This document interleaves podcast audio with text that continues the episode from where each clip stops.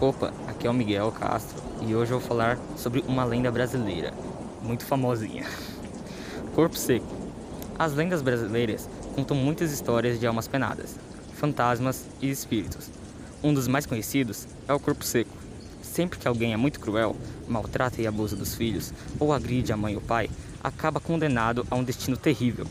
Depois que morre, nem Deus nem o diabo o aceitam e até a terra o rejeita expulsando seu corpo ressequido, condenado a vagar na noite como um ser de pele e ossos, que faz murchar tudo aquilo que toca.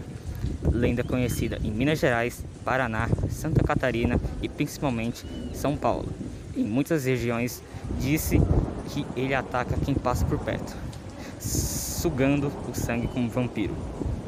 Dá pra ver que nem Deus e nem o diabo aceitam, nem a própria terra, cara. Eles vagam como um ser de pele e ossos apenas. E se ele te tocar, você acaba murchando, sugando o seu sangue como vampiro.